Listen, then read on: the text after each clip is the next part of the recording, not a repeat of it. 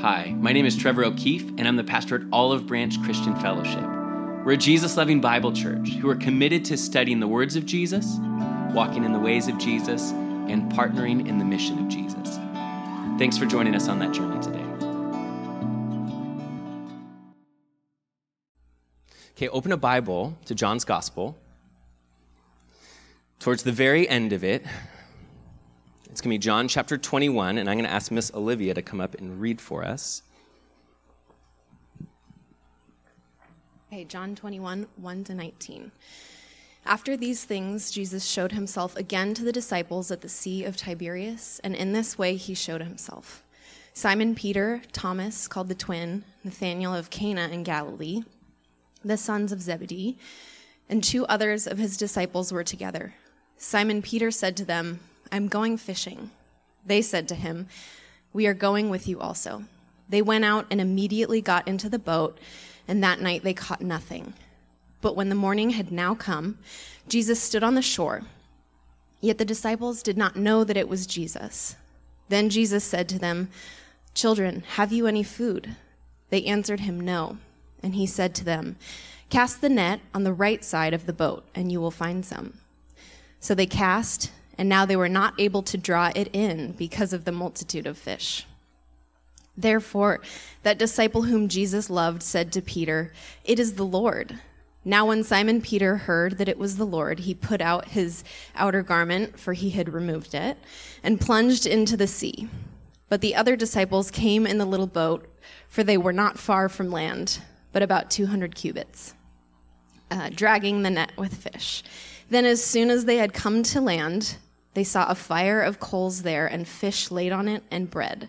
Jesus said to them, Bring some of the fish which you have just caught. Simon Peter went up and dragged the net to land, full of large fish, 153. And although there were so many, the net was not broken. Jesus said to them, Come and eat breakfast. Yet none of the dis- disciples dared ask him, Who are you? knowing that it was the Lord. Jesus then came and took the bread and gave it to them, and likewise the fish. This is now the third time Jesus showed himself to his disciples after he was raised from the dead. So when they had eaten breakfast, Jesus said to Simon Peter, Simon, son of Jonah, do you love me more than these? He said to him, Yes, Lord, you know that I love you. He said to him, Feed my lambs. He said to him again a second time, Simon, son of Jonah, do you love me? He said to him, Yes, Lord, you know that I love you. He said to him, Tend my sheep. He said to him a third time, Simon, son of Jonah, do you love me? Peter was grieved because he said to him the third time, Do you love me? And he said to him, Lord, you know all things. You know that I love you. Jesus said to him, Feed my sheep. Most assuredly, I say to you, when you were younger, you girded yourself and walked where you wished. But when you are old, you will stretch out your hands, and another will gird you and carry you where you do not wish. This he spoke, signifying by what death he would glorify God. And when he had spoken this, he said to him, Follow me. You know, as a human being, I deal with insecurities and fears that have a tendency to make it really difficult and costly for me to engage with people rather than to do what almost feels natural because of those insecurities and fears, which is to withdraw. In addition to being a human being, though, I'm also an introvert which means that my natural pull, especially when I'm worn out, is to withdraw from people because the kind of the, the running theme for me of things that help recharge my batteries or refill my tank are that they all are things that I typically do alone, like reading or running or surfing. So it's not just me being a human being, but even me being an introvert. But I'll also tell you as a man, as a male, that so often I can assume that I prove my strength or ability to stand on my own two feet because it's a requirement and a rite of passage for a boy to become a man to do just that, to prove that you are fine alone, that you can stand on your own as an individual. And then you throw into that mix that I'm also an American who grew up in this culture that loves to value and celebrate independence pretty much in any form. It's a part of my very fabric which can compound and then approve of my desire to withdraw from deep relationships and from any form of dependency upon any other person. And then ice the cake with, for me and for you. We've just emerged from a global pandemic that left us less connected to other people than we've ever been before and making it very clunky to try to re-engage with vulnerability in relationships that are meaningful with people again after long series of lockdowns and isolating in place and losing that connection with other people. Now I tell you all of that uh, because it's true about me, but also because I want you to understand that there's this internal pull that exists in my own life that's there because of both internal hardwiring, the way that God made me, but also external cultural dynamics, cultural experiences and expectations that I've grown up in. And that those things together seem to naturally, forcefully push me further away from people and further into isolation further into what I'd classify as independence. And you might be different from me. However, I'd bet that because we're from the same culture and we live in the same era, I'll bet we're more similar than we're dissimilar.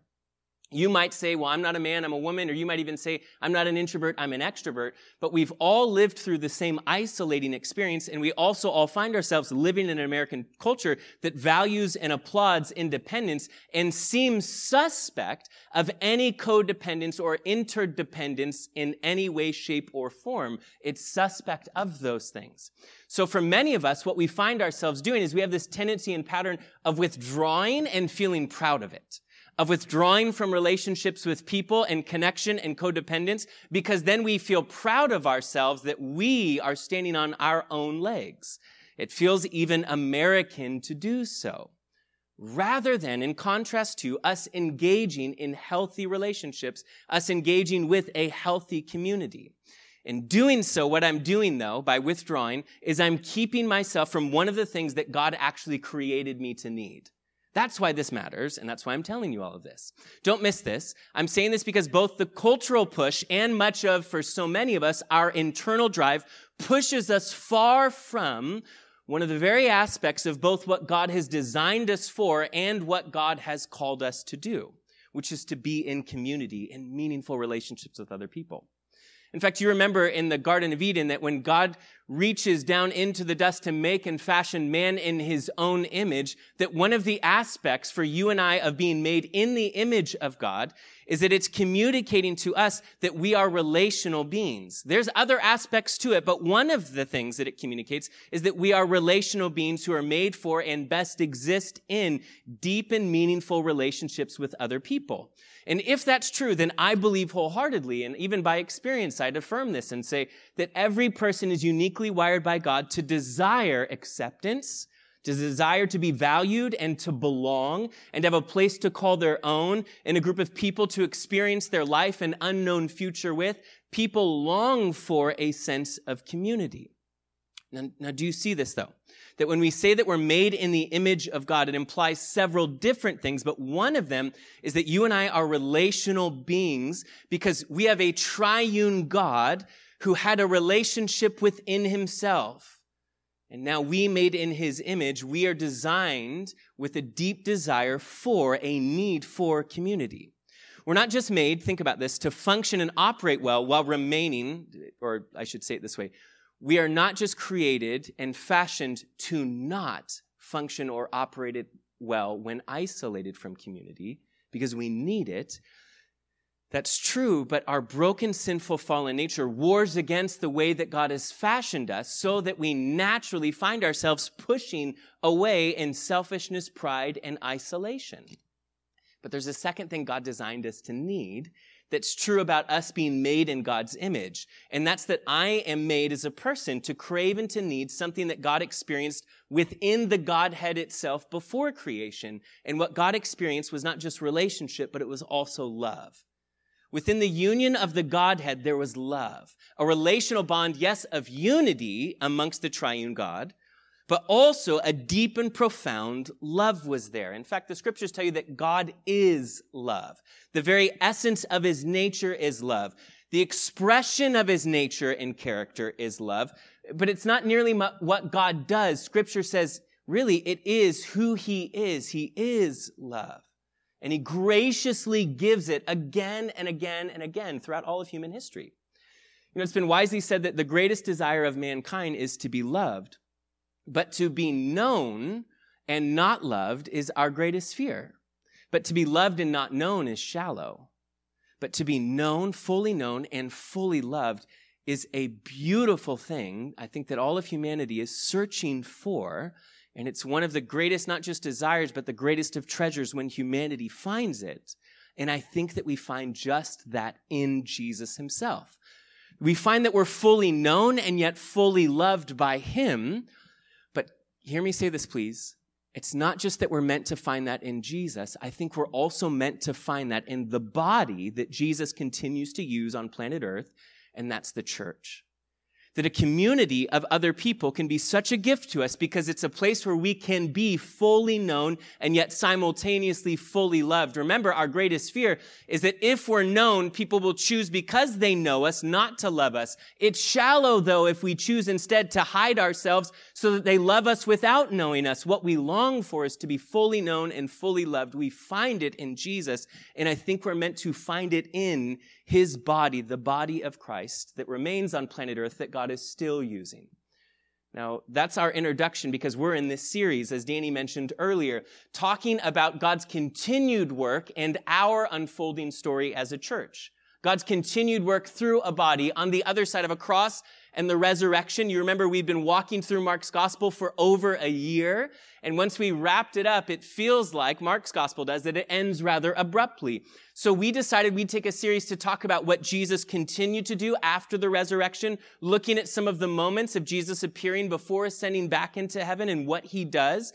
But not just talking about those moments. The second thing we've done with those moments is talked about how that impacts the future of the move and work of God on planet Earth because God continues his work through a body, no longer the body of Jesus, but now the body of the church. And so we've talked about what do these specific moments where we look at the life of Jesus after the cross and resurrection, what does it teach us about the church age, how God will move through his church? But then the third category we've looked at is what does it mean specifically though for our church as he builds our church at Olive Branch? I liked how Danny said it last week when he said that that we were discussing together what we believe God is doing in us as Olive Branch, a small but loved local expression of his global church in this brief moment in history. Now, if you are part of our church and have been for any time, you, you might know that really our mission is to experience renewed life. That's what we're shooting for. That we're going to find that in Jesus, that we want to experience renewed life as Jesus renews our thinking, as he renews our purpose, fulfilling it now alongside of renewed relationships. In fact, we have four things that we say are kind of like targets that we aim at, and that's perspective, that's the renewed thinking. It's mission, it's renewed purpose that comes from that.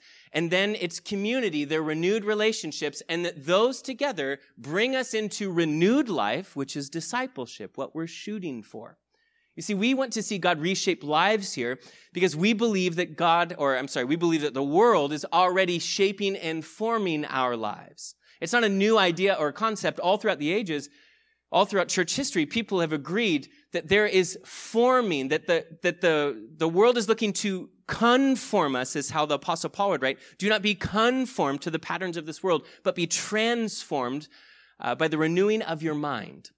The world is forming us. The culture around us is forming us. Our families have formed us. Our social media is forming us. The commercials and advertisements we watch are shaping us.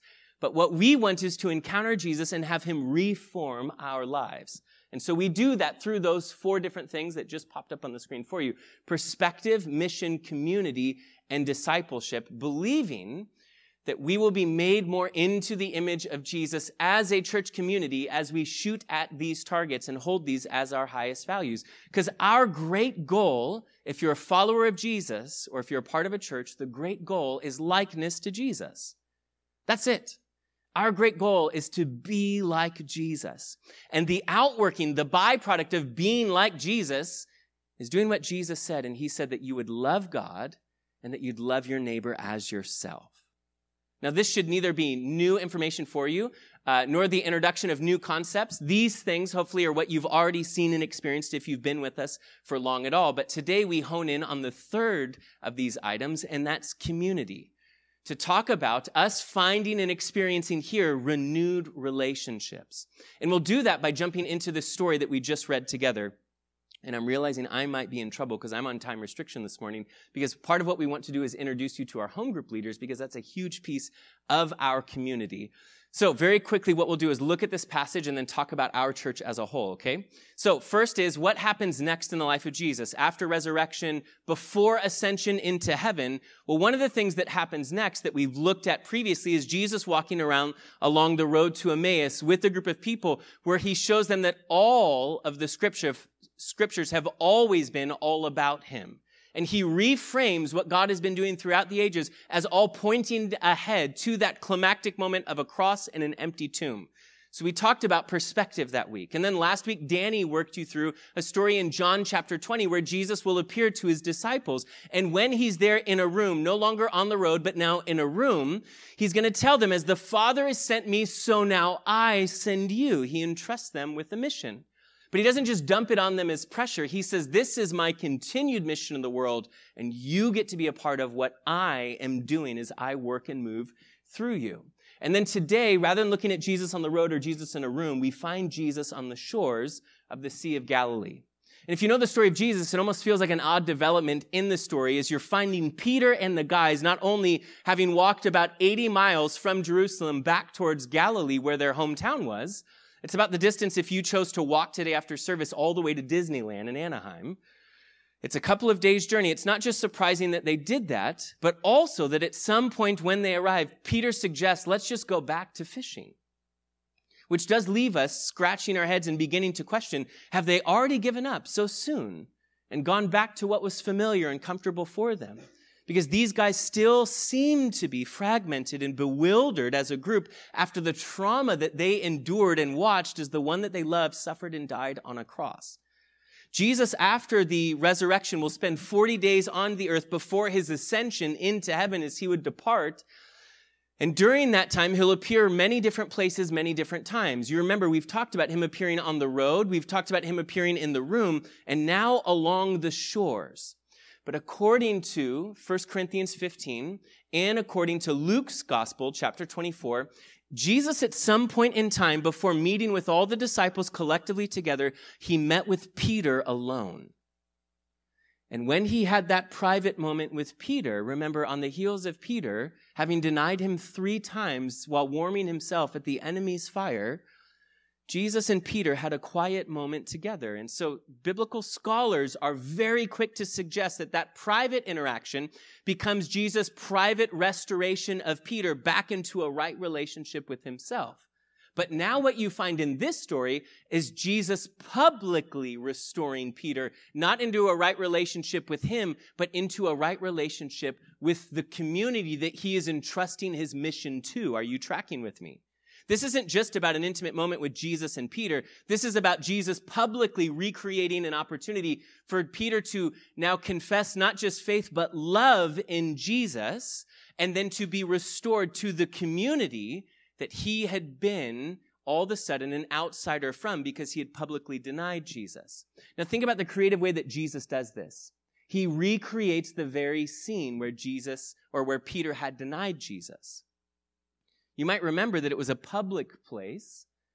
It was the house of Caiaphas. And you might remember it was around a coal or a fire of coals, which is just the thing that's noted here for us in John's gospel. John wants to make sure that you and I don't miss the fact that Jesus is recreating a public opportunity for Peter to find himself in very similar circumstances and for Peter to be asked three times to affirm his love for Jesus publicly. Now, the faith of Peter was clearly seen before even a word was spoken by Peter. I mean, did you notice the little detail as Olivia read the text to us in verse 7? Where it says when he realizes that it's Jesus, did you catch what he did? He picks up his outer garment, his, his coat, and puts it on in order to then jump into the water, swim to shore, and sit now soaking wet on a brisk morning along the coast of the Sea of Galilee there with Jesus. Now, no one puts a coat on, that I've ever met at least, in order to jump into a body of water and try to swim with it, do they? Someone puts a coat on, though, if they think that they're going to walk on water again, is what I would, I would submit to you as what I think Peter's doing here. Peter sees Jesus, and I believe he's already confident that he's restored back into right relationship with Jesus. Remember he had seen him before on the Sea of Galilee and said, If it's you, then call to me and I'll come to you. And he did just that. So all of a sudden, seeing Jesus, he throws his jacket on, steps over the rail, and unfortunately sinks down into the water. And now soaking wet, trudges up into or onto the shores of the Sea of Galilee. This wasn't an opportunity for Peter now to sit down and reaffirm his faith in Jesus. I think he just showed that faith in Jesus. But this was an opportunity for him to express so much more than mere faith. It's an opportunity for him to give to Jesus what Jesus actually longs for, and that's love. So Jesus will ask Peter, do you love me? And there's significance in both the fact that he will ask him three times and there's a play on words that takes place here. The significance of him asking him three times is again, he's recreating that same situation. He's not condemning Peter by bringing it up three times. He's giving Peter the opportunity to express love and then to be restored back into relationship with the community of Jesus followers so that Jesus, as he does this, recommissions him, telling him, you're a part of my continued work. Go feed my sheep. Go tend to my lambs. Feed them well, he says. But there's also significance here in the linguistic form and play on words that, that's used here. In verse 15, Jesus asks him, he says, Do you love me more than these? And most of us get hung up on the what's the these? What is Jesus pointing to? And we're left really only to guess. When he asked him, do you love me more than these? Is he pointing to the fish that sat in front of them on the shoreline, which were a live form of currency? Do you love me more than the security that that brings for you? Do you love me more than these? Does he po- point out to the Sea of Galilee and the boats that are out there fishing? Do you love me more than the security that your occupation had brought you before? Do you love me more than these? Does he point to the other disciples and ask him, do you love me even more than your friends? But the reason that that information is veiled from us is it's really that it's irrelevant from what Jesus is doing here. It's not the point of it, is it? The point is not the comparison of do you love me more than these other things? The point is that Jesus is going to ask him three different times to give him the opportunity to express love and to be restored back into right relationship with that whole community. And so he says, Peter, do you agape me? If you know much about the Greek language, there's four common Greek words that are used to express what we just use in a single word in English, love. Now it's a little clunky for us because I can tell my wife I love her, but I can also tell my kids that I love the Padres and pizza. And I love that the neighbor's dog left and ran away because it barked too much at night. That's not a real story. I, I'm not that bad. I'm happy to be a little bit vulnerable, not that vulnerable with you, but there's four different Greek words. The first one is eros. It means erotic, sexual love. But there's another one, and that second word, it's storge, it's familial love. It's the love of a father for his child. It's, it's a third word, it's phileo. It's the city of Philadelphia. Oh, the irony of that city being called the city of brotherly love and affection. But that's what it means. It's agape. Agape is the highest form of love. It's an unconditional self-sacrificial, self-sacrificial love that gives without requirement to receive. It's the kind of love that's expressed at a wedding day because people don't get married as merely an act or expression of their love. They get married as a promise of future love. That's what this kind of love is. That I'm not just here to do this to be married because I love you today. I'm doing this as an act, an expression of love, yes, but a commitment of future love saying, and I promise to choose love. Self-sacrificial love for you tomorrow and the day after and every day behind that too. It's the kind of love that Jesus expressed when he said, greater love has no one than this than to lay down their life for their friend. And Jesus looks at him and says, do you have that kind of love for me? The highest form of love and commitment. And Peter responds and says, you know, Lord, that, that I phileo you. You know that I have a brotherly affection and love for you. And then Jesus tells him, well, then feed my lambs. Jesus asks him a second time, do you agape me? Do you have the highest form of love, this unconditional love and commitment for you, Peter? Do you have that for me? And Peter says, you know, Lord, you know I phileo you. You know that, that I have brotherly love and affection for you. And Jesus tells him again to tend now, not just to feed the sheep, but to tend the lambs. It's beautiful imagery when you think about it, just for a moment, side thought, is that it's beautiful imagery that this is what it looks like to serve people in the church. This is the role of a shepherd in a church is not just to teach and feed, but it's to tend to and care. And that's the terminology that Jesus is using here for Peter. Recommission him to gently get in the lives of people again and care for them patiently and gently. And then Jesus will ask him a third time. He says, Peter, do you love me though with the phileo, the brotherly kind of love that you're claiming? And again, Peter responds and says, Oh Lord, you know that I have that kind of love for you, that phileo, that brotherly love and affection.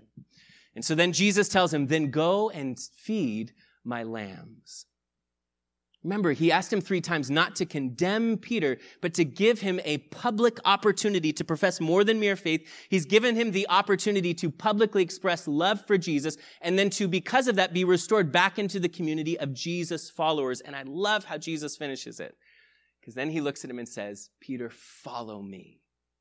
He finishes with the same invitation that his relationship with Peter had begun with the invitation to follow him. Now, that's what happened in Jesus' story, but what has that meant for the church, the church, capital C, throughout the ages? Well, the church has, has been wise to recognize that this moment creates a grace-filled atmosphere where Jesus extends grace to people who failed, where Jesus treats failures as if they've never failed, where even those who become leaders in the church are still broken and sinful and fallen, even in public settings. This is not a religion that Jesus is starting where you have to discipline yourself so thoroughly that you then earn your position to serve him or to lead. It's that Jesus just extends it by grace. In fact, the church throughout the ages has always recognized that the church exists, that God continues to work through a body in order to bring exaltation to God, edification to the saints, and evangelization to the world. That that's the purpose of the church. Exaltation, edification, and evangelization. And the church has long realized that that mission and task is possible because of this grace-filled atmosphere. That we can do this because he's welcoming the weary and the broken.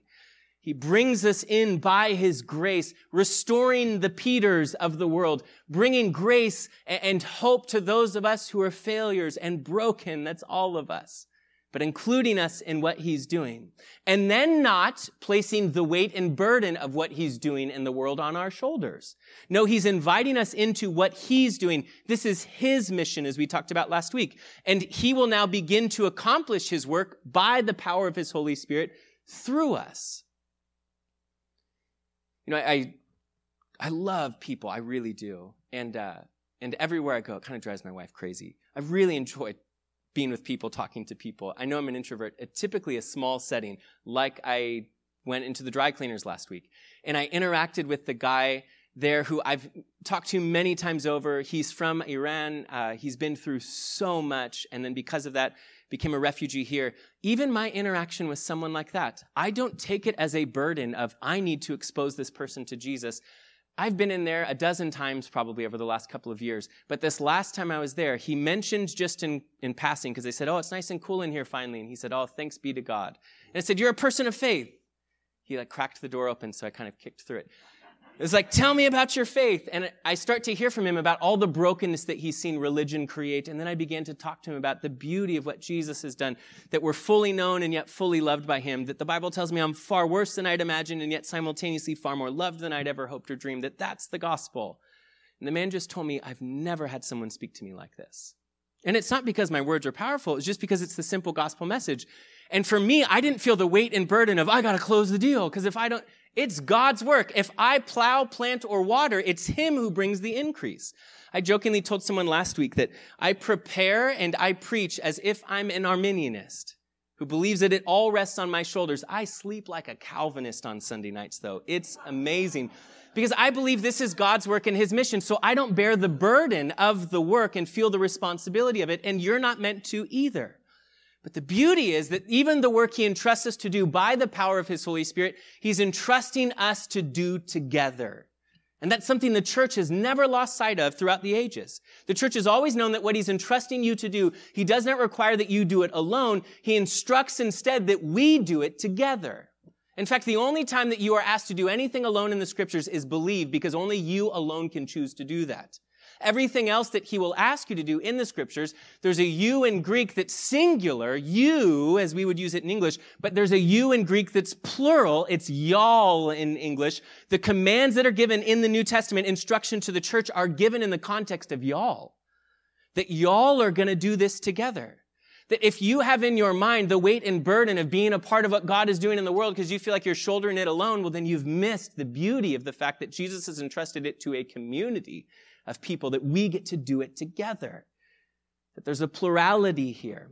It's Jesus when he gives the Great Commission at the end of Matthew 28, where he tells them, he says, Go into all the world, making disciples of all the nations, baptizing them in the name of the Father, the Son, and the Holy Spirit. The command there is not to go. The command is to make disciples.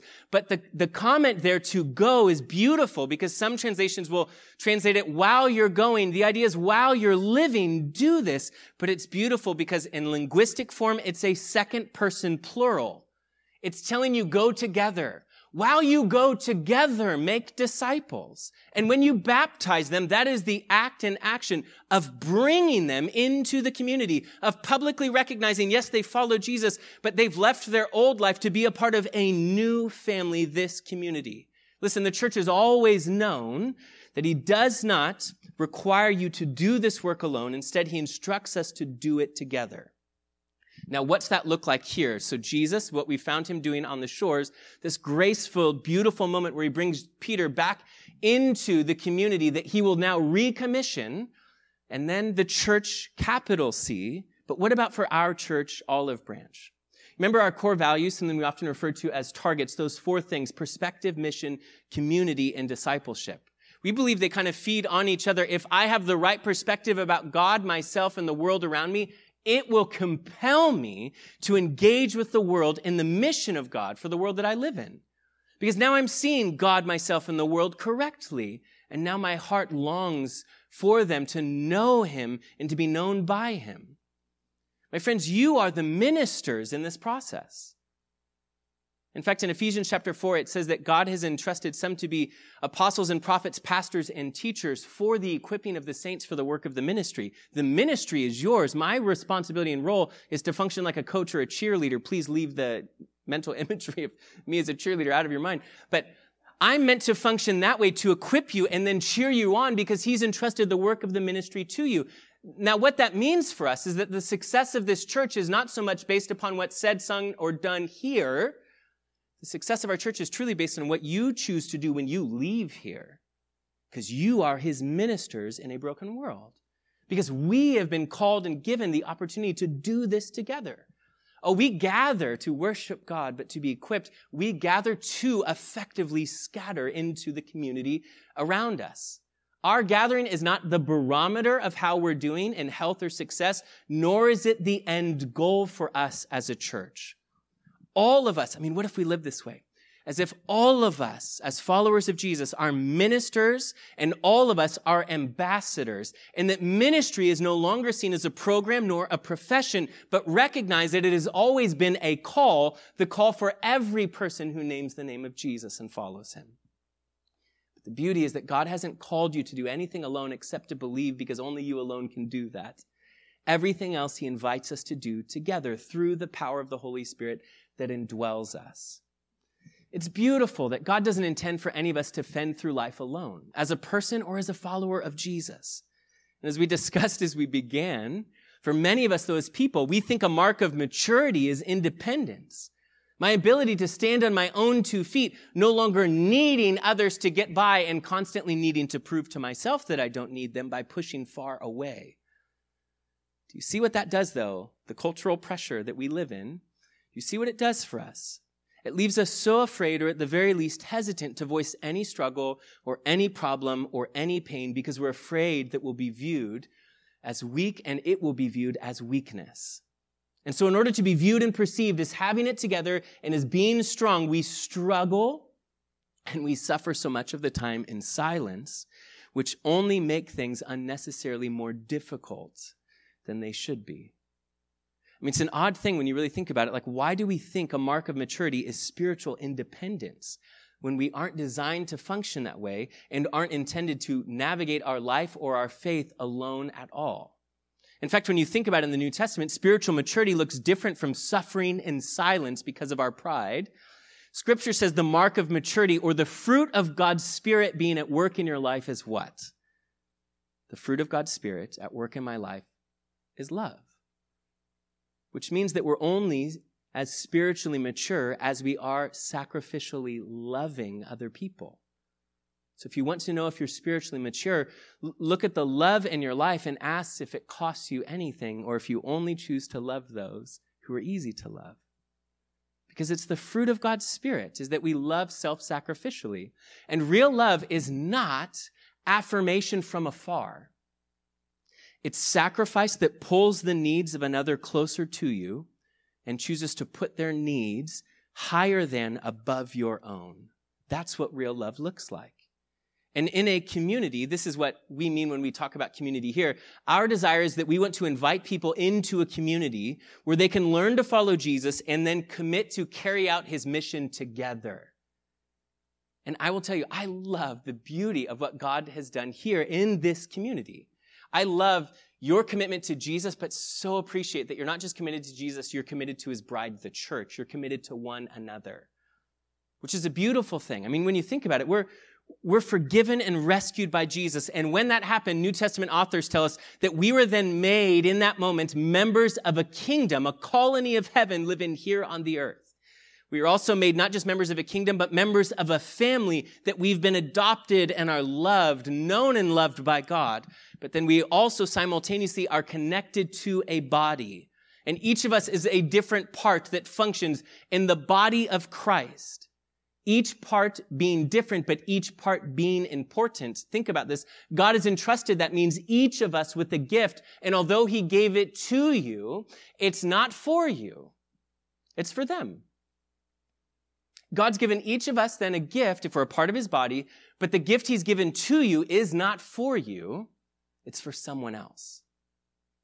The gift he's given you of helps or hospitality or service or giving or discernment or wisdom or exhortation or prophecy or mercy or encouragement, he didn't give you that gift simply to you for you. He gave it to you for someone else. My hope is that you would know the gifts that God by His Spirit has entrusted to you and that you would come here every week that we're together prepared to give that gift to somebody else. I love what God has done here, building a community. I'll tell you though, without a mission, a gospel community has the capacity to devolve into nothing more than an inward turn codependent gathering, which leaves it being, yes, a nice thing and a good gift to those on the inside, but far less than it was created and intended to be. Mission is what takes what can become an inward focus and constantly shifts it outward and shifts it forward. And so here at Olive Branch, we're not a reformed church, although we love and celebrate the sovereignty of God. We're not a Pentecostal church, although we love and celebrate that we believe that the gifts are still for today. And we are not a church that's following an attractional model where we want to do whatever we can to make our church polished and attractive. We're simply choosing instead to be a relational church, which means we don't have the bells and whistles, you might have noticed. We even have standard def projectors still which we might need to address eventually, but we have a very, very simple ministry philosophy that is the byproduct of us intentionally being a relational church first and foremost. And at the center of that ministry philosophy, you'll find our home groups. Because for us here as a church, we believe that we may learn in rows like you are right now, but we believe that you best grow in circles. We might learn in rows, but we believe you might best grow in circles, seated with other people in our home groups. Because of this, our desire is for everyone who considers themselves a part of this church. Our desire then is that you would be connected to a home group because we believe it's where you experience the great gift and blessing of being known and loved inside our church. Happens inside of a home. And so our home groups, we think of them as the heartbeat and the lifeblood, kind of the backbone of our church. In fact, we tell people often, we are a multi-generational church of home groups, not a church merely with home groups. Now, I want Miss Ruth to throw an image on the screen. I just want to show you this really quickly, and then we're going to segment into having the home group leaders come up and quickly introduce themselves. Uh, there's a book entitled The Search to Belong, where this author, Joseph Myers, he begins to talk about the way that people uh, live their lives relationally, he takes the work of someone else who was an anthropologist and a cross-cultural researcher, and he begins to apply it to the church. But what he does is he takes the work of this anthropologist who talks about how every human being has four different spheres of relationships in their lives that are very valuable and very, very important that we'd be best to try to fill with someone. The first is a public sphere. That's a group of 20 or more. This is your larger friend group. And then a social group. These are more the people that you actively spend time with, though. And then a personal group. These are your closest of friends, the two to three. And then an intimate. For many, if not all of us, we long for an intimate partner that we can experience everything with. Now think about how Jesus then, Miss Ruth, you can hit the next one. Think about how Jesus functioned. Jesus had the group of 72, the Gospels tell us. Jesus then would spend time with the 12. Jesus then had the three, Peter, James, and John, that he was often seen pulling away with. And then Jesus, his intimate relationship with his, was his deep connection with his Father. Now, I'll just tell you, for us as a church, the way that we function, and again, very simple, relational, Jesus loving Bible church is how we explain ourselves. We seek to exist in those top two tiers. There are lots of churches that will do so many different things and have so many different programs that will reach into these other areas that I think are great, but it's not currently what our church is doing. Our church is simply existing in those top two. Our Sunday gathering is that public sphere. But then our home groups is the, the creation of that social sphere, presenting that for you. We believe then, for our elder team, that flowing out of those two places, especially out of the home groups, becomes the personal sphere, the deep and meaningful relationship that maybe you're longing for, we think is the byproduct of you being, yes, with us here, but in a home group there throughout the week. And we don't have control over your intimacy with the Father, but we believe that we can help to foster it by feeding you relationships that can take with you or can walk with you to go deeper together. And so for our church, there are people who ask at times, well, why don't you do more than just home groups? Well, it's intentional because we believe flowing out of those home groups are these personal and, and powerful relationships that are the byproduct of those gatherings. So again, this is why we don't have a midweek Bible study. This is why we don't have any more gatherings throughout the week at all that are a come and listen approach. The rest of what happens is home groups where you sit in a circle because yes, we learn in rows, but we think that you grow, best grow in a circle together. So events like our upcoming women's brunch or guys night out that is looming, they have the goal in the end of cultivating relationships for you so that you feel comfortable finding a home group that's a good fit for you that it helps you to find your way into those spaces. Because all of these things feed into what we believe God has given us as a model, but also we believe is the model that we're embracing as a church right now to be a simple, Jesus loving Bible church who's leaning into relationships rather than leaning into presentation or an attractional model. You know, it's interesting. You can close your Bible because I'm going to turn it over to Danny in just a moment. It's interesting, we're in this really unique era in human history where sociologists are starting to recognize that this is the first time in contemporary history where you have four generations that are working together. Have you thought about this? Four generations are in the workplace together. Because of our modern healthcare, which is an awesome blessing, people are living longer and choosing then to work later into life. So now you have baby boomers intermixed with uh, Generation X, who are also now shoulder to shoulder with millennials and have now found Gen Z inside their workplace. And it's funny because if you look up articles on this topic, because I'm seeing them more and more, what they're saying is that employers are finding it incredibly difficult that although these four generations are working together, they can't work and get along at all. And when you think about it, it's because there's such different values and ideals that those generations hold, aren't they? And it's because baby boomers came out of a time of intense crisis, and you've seen a lot more life in the world than some of us have. It makes sense that we have these different eras and segments of time. It, it makes sense that it's difficult. Can I tell you the first thing I tell people that I love about our church, though, is that those four generations are represented here and that you get along. I was away this week. Oh, that is worth clapping for. Um, you know, my intro about like, you know, I'm an American, I'm a male, I'm an introvert, and I'm all of these things, and so it's easier for me to withdraw. So this week I, I went away for the week with a group of young pastors to be with two older pastors. It was a sweet time.